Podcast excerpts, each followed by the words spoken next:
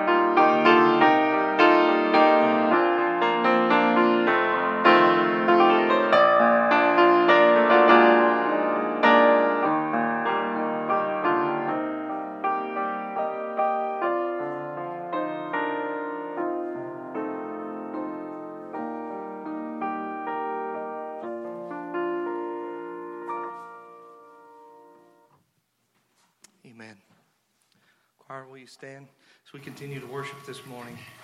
God sent his son, they called him Jesus.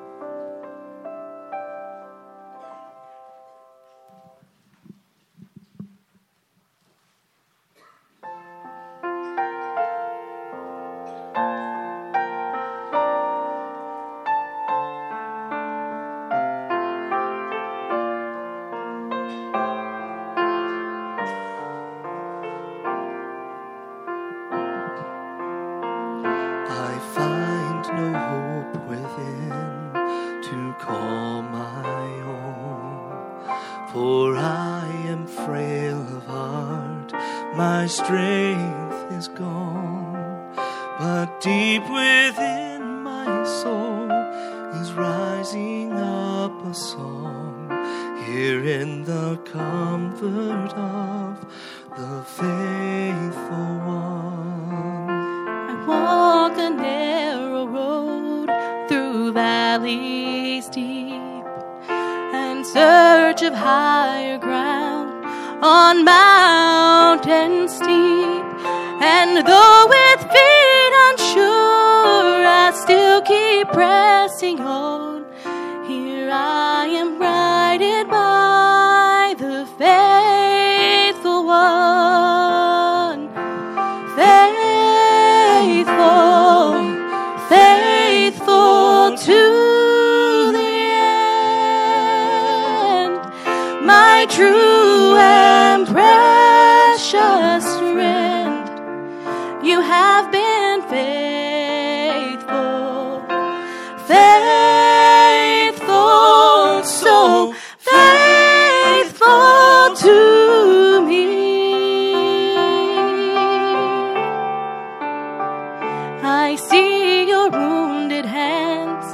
I touch your side.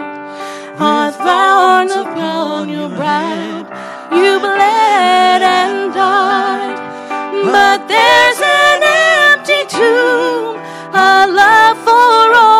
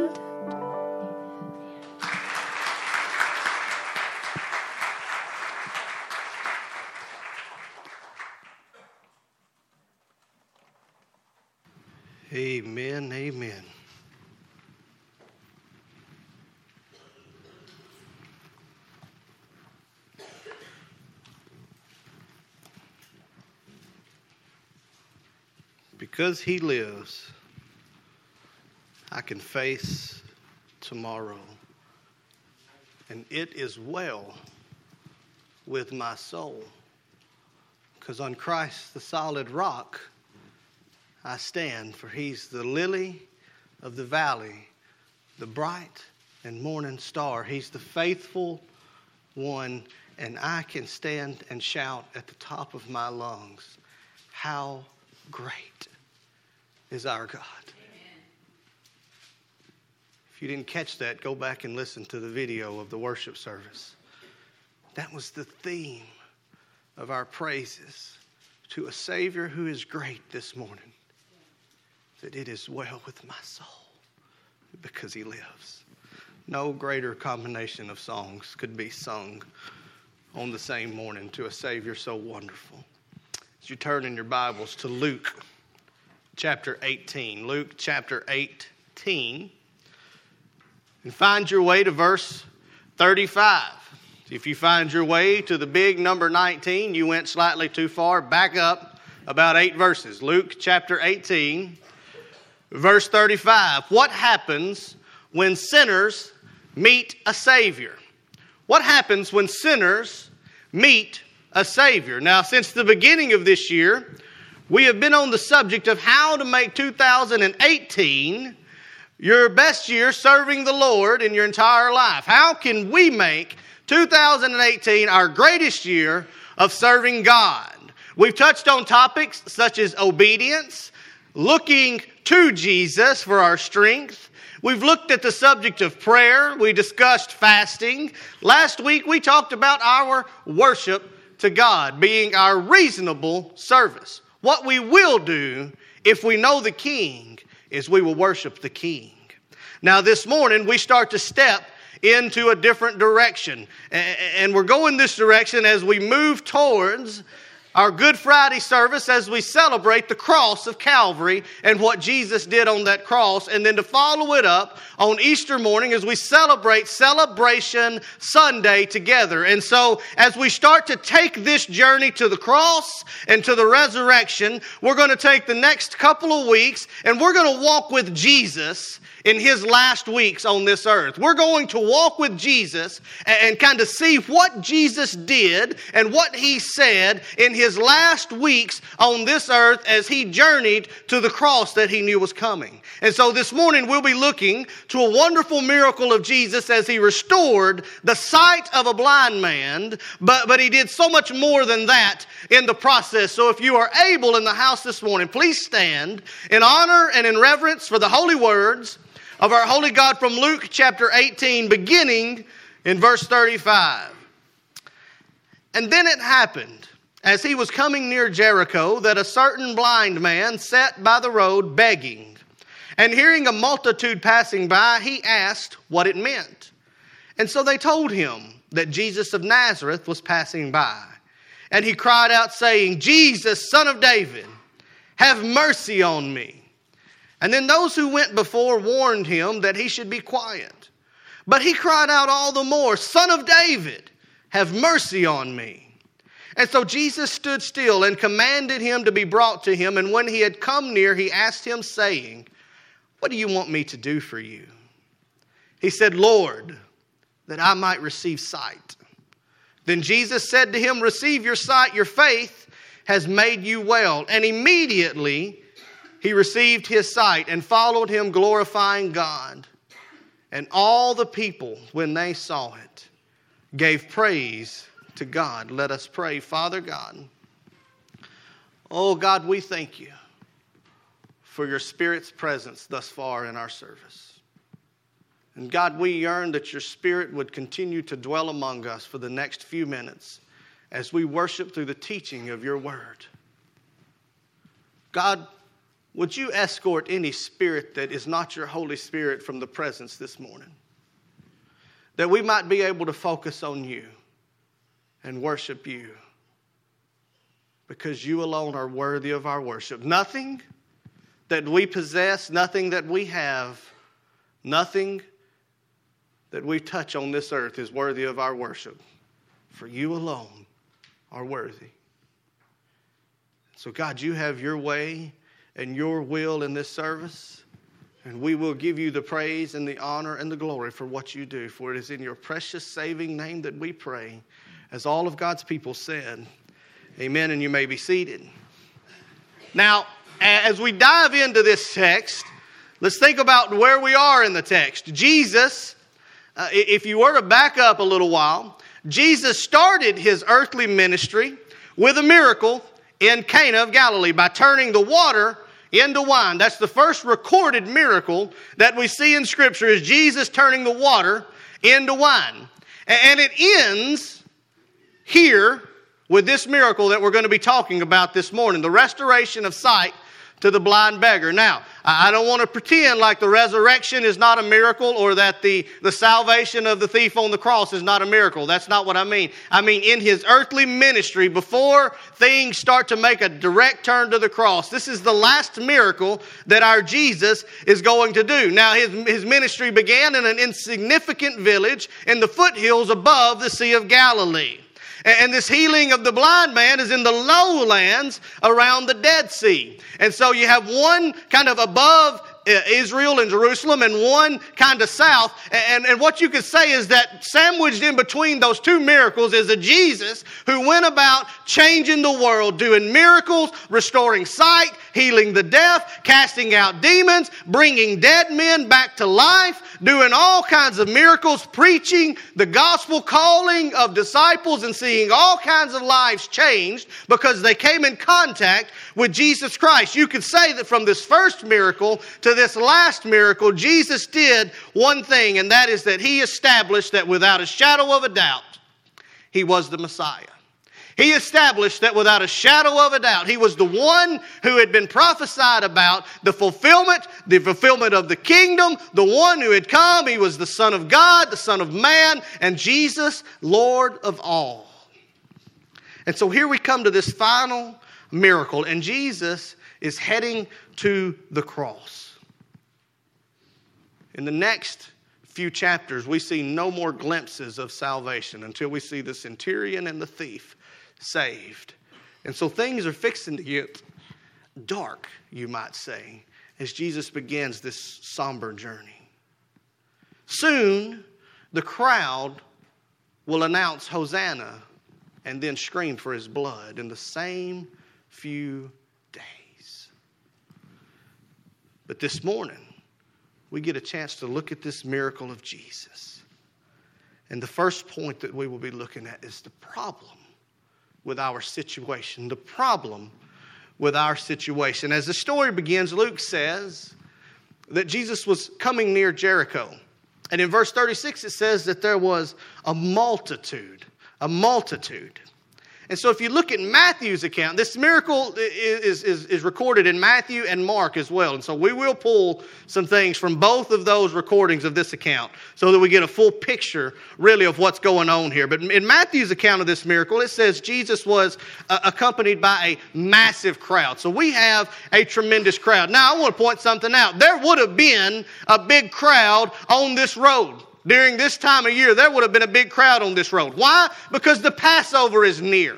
So all of the Jews who had been scattered abroad would be making their way back to Jerusalem to do what they were supposed to do and present themselves. And so as the Passover comes near, the travelers would be increased. That's probably why the beggar had made his way to this road, because there was going to be an increase in the traffic that was coming through. Matter of fact, they had to come down this road because not only the people from the south on their way to Jerusalem would come down this road, but the people from the north would too. Now that doesn't make much sense, does it? But, but what it was was there was this big, awful place called Samaria in the middle of them. And so the, the Jews from the north wouldn't dare set forth in, in, in Samaria. And so they had to go around and down and back up on their journey. So this beggar understood this is the place where I need to be. There's going to be a lot of traffic coming through here, and I want to make my way here. But, but I think we see something even more significant about this moment in time because it says that accompanying Jesus was a massive crowd. So, in addition to the crowd that was going to be coming down this road anyway, there was Jesus coming down this road, and there would be an even more notable crowd surrounding him. Why?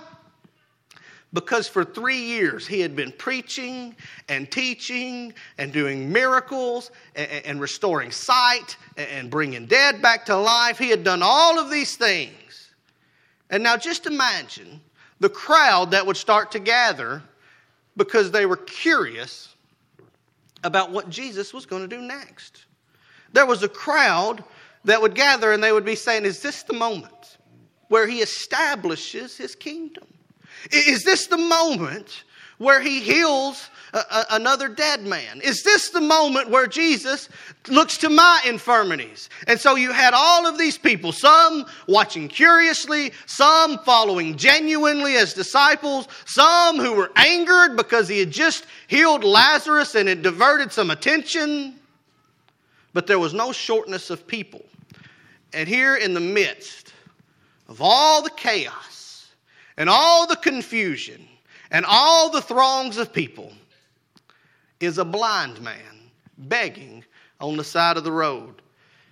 Now, if you look to Mark's account of this same story, you'll find out that this blind man had a name. Luke just says it was a certain blind man, which introduces us to the fact that it's one that people would have known. Mark said his name was Bartimaeus. Some of you have heard the story of blind Bartimaeus recorded. That's the same guy that we're talking about this morning. And so here's a crowd of people and on the side of the road is poor, blind Bartimaeus begging. Now, this term for begging lets us know some things about blind Bartimaeus. People that would beg at the side of the road were not people who could do anything else. In that time, it wasn't like you had people who would drive their Lexus and then hold their sign up begging. This wasn't what went on in that time. In fact, to beg would mean you literally had no other way to provide for yourself. You would sit on the side of the road and you would beg because you couldn't get a job, you couldn't work, you couldn't earn a living, you couldn't do anything, you couldn't provide food, you couldn't provide shelter, you couldn't provide clothing. So you literally stood or sat on the side of the road begging for people that came by to look down on you and take enough mercy to provide you a cloak or provide you some food or provide you some coin. And so this is what blind Bartimaeus was. He was a beggar, helpless. And he wouldn't have even been accepted inside the town anyway. Because in that time, they looked at blindness as the result of sin. You remember the story of the blind man that Jesus healed. And in the Pharisees that asked this question, they said, well, Was it this man's sin or the sin of his parents? that caused this blindness. They looked down upon blindness, not as a genetic thing or, or, as a disease. They looked at it as a result of sin. What did you do that caused you to be blind? They said the blind were lower than low. They were like the lepers, they were outcast and looked down upon. And here we have Bartimaeus on the side of the road begging for somebody to give him something because he recognized that he was helpless. Now, friend, we have a tendency in our society to look at the beggar and look down. But before you look down upon Bartimaeus, I want you to know that here in this story, the person that we are most closely going to relate to is blind Bartimaeus. Beggars, completely bankrupt, completely incapable of anything of our own accord, sitting, begging for someone to pass by and have mercy upon us. That's who we really are in this story, is we're most like blind Bartimaeus. What do you mean, Brother Jason? When you walked into church this morning, I wasn't standing on the steps asking you for anything. No. But can I say you might should have been? Standing on the steps asking for the Holy Spirit to pass by. God, I can't manufacture what I'm going here to do of my own accord. I beg you to come into my life. And I beg you to allow me to come to your throne of mercy just one more time. God, I'm incapable of doing anything good. Your word says that all my works are filthy rags. I have nothing to offer you but myself. God, would you make something with me? I am bankrupt and useless and incapable and a beggar begging for a Savior. The problem with our situation is this we're just like this blind man in need of a passing Savior. We're going to see Bartimaeus didn't need the crowd to pass by, he just needed one.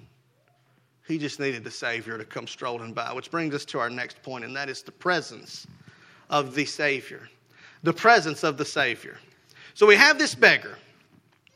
Now, just imagine with me, this man was a seasoned beggar. He'd been begging for a long time, he was good at it. And so, as he sits by the side of the road, he had begun to perceive things that the crowd was increasing or decreasing. Why would he need to be good at that? Because as the crowd increased, his begging needed to increase because there were more opportunities for begging. But this man perceived that the crowd was even bigger than the big crowd. He perceived that there was something going on that was different. He said, Wait a minute, something is happening right here on this road. Something is going on on this road. And he asked, What is going on that this crowd would be bigger? Now, now this crowd, imagine this with me. I want to set the scene. Because if you don't get in my imagination, if you don't get where I got in my private prayer time this week, you might miss out and just read these next three. I don't want you to do that, okay? Now, now just imagine with me. Those of you who have good imaginations, go with me. Those of you with bad imaginations, tune out. All right, so if you got a good imagination, I want you to imagine this with me. Blind Bartimaeus on the side of the road. He was the lowliest of the low. He was blind. He had but one cloak with him. He didn't have nothing. And on the side of the road, he sat down on the ground, making himself look even lower. And there was a crowd passing by. Now, this is not some little crowd. This is a Black Friday crowd outside of Walmart, son. This is one of them crowds where the blenders and the TVs are half off and everybody's camped out to try to get in and get one. You know what I'm saying? They're, they're lined up through the parking. Walmart's got a parking lot bigger than any parking lot I ever seen and it's full of people. All right, this is a big crowd, and in the middle of this big crowd is this one blind man, not standing up to get in and get a blender, but sitting down hoping somebody will give him one on the way out. Here is Bartimaeus, and here's the crowd. Can you imagine the noise? Can you imagine the clamoring shoulder to shoulder trying to get around? And this man says, what is going on? And they say, Jesus of Nazareth is walking by. Now, in the midst of this crowd, I don't want you to miss out on what just happened. In the midst of this crowd, they said, Jesus of Nazareth passed by, and suddenly this beggar, low, sitting on the ground, shouts out at the top of his lungs, Jesus, son of David! Y'all didn't know that was coming, did you? He said, Jesus, son of David, have mercy on me. Now keep in mind, he's down here, everybody's up here, and he starts to shout out, Jesus, son of David. But he said much more than have mercy on me when he said that. By him shouting, Jesus, son of David, we see that blind Bartimaeus recognized something about Jesus Christ, that he wasn't just a man from Nazareth, but that he was the Messiah. How do we know that he recognized him as the Messiah? Because by saying, son of David, David, he recognized that this was the one who fulfilled the Davidic covenant that God had given to the Israelites in 2 Samuel chapter 7. Bartimaeus said, Wait a minute, I perceive that this one coming down the road is one that has changed everything and can change me. He's the Messiah, the one prophesied about, the one talked about, the one to fulfill it all. I bet he's the one can make these old blind eyes see, and I am not going to be silenced when the son of David comes passing by. And so he shouted at the top of his lungs. But then the crowd. You ever noticed that every time somebody gets a hold of the fact that Jesus is Messiah and starts to shout out, there's always some group of people to try to shut them up? Hey, homie, we don't need to hear that mess here. Jesus is coming by, we need to try to present ourselves as dignified. This, this man has, has brought Lazarus back from the death. He doesn't need to hear your shouts. Would you please be quiet? Would you please be quiet? We're trying to get a glimpse of Jesus, and we need you to, to keep it down, Bartimaeus. But Bartimaeus, recognizing that the Savior was passing by. Said, I ain't going to be put up or shut up. I'm going to shout out. Matter of fact, if you look at Matthew's account of the story, he uses a word here that's different from the one Luke uses. Matthew's account of the story tells us that Bartimaeus shrieked in such a tone that it would have been a word used to describe the shouts of some woman in labor or a person who was possessed by a demon. Bartimaeus screamed like a woman having a baby. All of you ladies who have had a child, you know what I'm talking about. shouted like a man possessed by a demon, so that everybody would have no doubt that he was crying out to the Son of David to have mercy on me. He said, I ain't going to be set out. You can tell me to be quiet all you want to. This might be my only chance to see this Savior pass by. And he started to kick his feet and pitch a fit like a kid in the candy aisle. He said, I am going to be heard. Son of David, son of David, son of David. Be quiet, son of David. I'm not going to be quiet. The Savior's passing by. You can't stop me. Oh, that we would have that same attitude, church. That when they tell us to put up and shut up, we would say, I'm going to sit up and shout out because the Savior is passing by this Sunday and I am going to shout my praises to His name. Why? Because He's worthy of that. Because He's the only one that fixed me. He's the only one that can deliver me. He's the one that made me. He's the one that sustains me. He's the one that delivered me. He's the one that died for me. And I am going to not ever be quieted no matter what you old fickle Baptists tell me to do. I'm going to shout at the top of my lungs. I love Jesus. Yes, I do. I love Jesus. How about you? He's the one that made made me see. And I'm going to shout with adoration to him. Bartimaeus has tried everything. You don't think that in his lifetime as a blind man begging, he didn't try every medicine and everything in the world that he could put his hands on to fix himself? Bartimaeus would have begged for a coin, took it to a doctor, got a salve, and come out blind his whole life. But suddenly Jesus is passing by. And I want you to look at what Jesus does. Verse 40 it says, Jesus stood still. Think about that. Jesus is on his way somewhere. I believe Jesus had a purpose in everywhere he went, and I doubt that he was just moseying along. And the crowd is big. And suddenly this man starts to shriek out. Now, how many of us would stop and pay attention to somebody that was screaming like a man possessed by a demon? But Jesus Christ, on his way by, said, Wait a minute. Somebody, somebody shouted my name. Bring him to me. I want y'all to bring him to me. If you look at Mark's account, you see that the crowd goes over to Bartimaeus when Jesus commands them to, and they say, Hey, you be of good cheer, the Savior will see you. Jesus will see you. And it says that he got up, leaving his garment behind, and he went to Jesus. Now, that may not seem like much to you, but I want you to keep in mind that garment that he left sitting on the side of the road was all he had, and he was blind. He probably couldn't get back to it. I don't know if you all understand blindness, but it means you can't see. So if he left that garment behind, unless somebody gave it to him, it was gone and it was all he had. Did you understand what I said? When they said the Savior will hear from you, he left everything behind to get up and go see Jesus on the chance that Jesus might be what Jesus said he was. He left everything sitting on the side of the road. Why? Because this Bartimaeus recognized that what I got now pales in comparison to what I'm going to have in a minute. I'm going to leave it right here. I ain't going to need it no more. Because I got the faith that when I get to the feet of Jesus, He's going to pick me up and He's going to make me see. Mm. Now, church, I want to hang on just a minute. I don't want to go no further until we step on some toes. In verse 40, Jesus said something in particular to the church. He commanded him to be brought to him. We won't stay here long, just 20 or 30 minutes. He commanded the people to bring Bartimaeus to him. And the people brought Bartimaeus to Jesus. Do you see what happened there? He said, Do it. The people did it. We're about to see Bartimaeus' life changed forevermore in the moment that's fixing to occur. Something's happening on this road.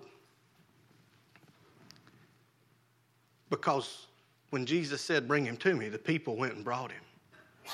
The church, I don't know how, how good you are at connecting the dots, but somewhere towards the end of the Gospel of Matthew and at the beginning of the book of Acts, we see that Jesus tells the church to go and bring them to him and make disciples out of all the nations.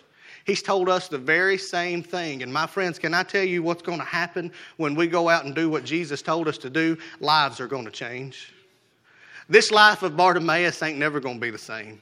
Matter of fact, his life changes so much that his name is mentioned in Scripture as a beggar. That's a big deal. That means he didn't stay a beggar long.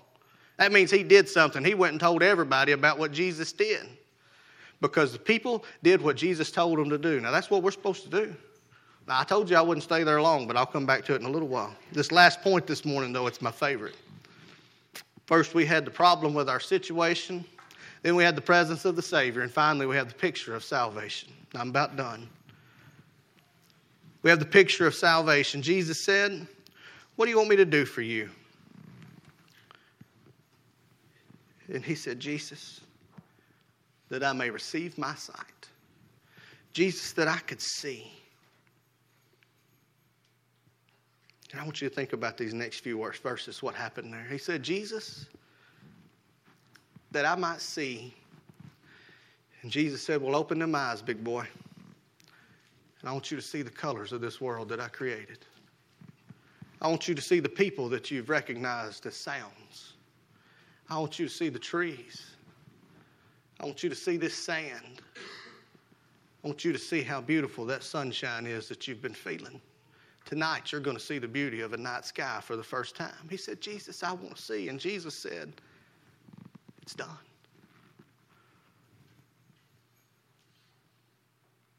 Now, if that don't get your heart pumping just a little bit, check your pulse. But this next part better really get your chills rolling because Jesus said something else to him. He didn't stop with his eyesight. He said, Your faith has made you well. Your faith has made you well. Now, I'm going to teach you something this morning. If you don't take nothing else out of this message, you take this with you. The blind man's faith to come to Jesus, when he says it made you well, he wasn't saying that your eyesight was restored because you had faith in me. Your eyesight was restored because I loved you and I decided to heal you. But that phrase, made you well, is literally a phrase that means rescued from the penalty and the power of sin rescued from the penalty and the power of sin. And so, when Jesus said, Your faith has made you well, he just said, Son, your faith has saved your soul. He said, Your faith has saved your soul. Friends, what I'm telling you is that this blind beggar who spent his whole life bankrupt, without anything, getting his sight was the second best thing that happened to him that day. Because he could have lived his whole life a beggar, found Jesus, and had everything. Now, Jesus gave him his sight as well, but he said, You are saved. If you look at that next verse, look at what Bartimaeus did after he got saved. He did what you do when you get saved, might I add says he followed him, glorifying God. My friends, when a sinner meets a Savior, they follow him and glorify him. That's how you really know if you're saved. I get that question a lot. How do I know if I'm saved, Brother Jason? Do you live your life in obedience to Christ? Do you wish to follow him the days of your life? That's why I ask that question before we baptize anybody. I want to know that that's what your profession is. Not did you decide you didn't want to go to hell? Did you decide you wanted to follow Jesus? All the days of your life. Did I say you won't slip up? Of course not. But your desire will be to submit to the ways of the Lord and His Word.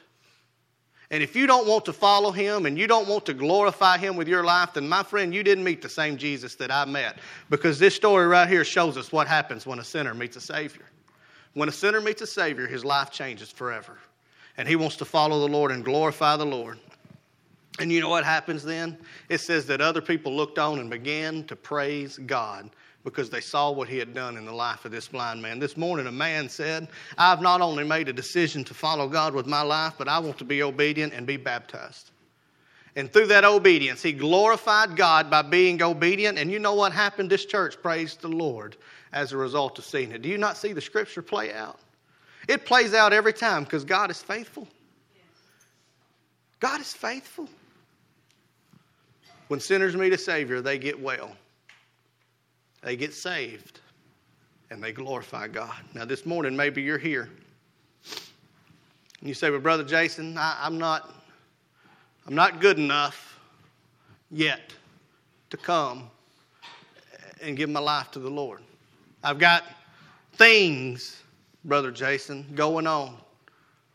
I've got things. And I think I've got to, I, I'm working on them. I'm getting better, Brother Jason. And when I get just a little better, then that's when I can give my life to the Lord. My friend, this beggar didn't have anything he could improve of his own. And that's what got him saved. You got to realize you can't fix yourself.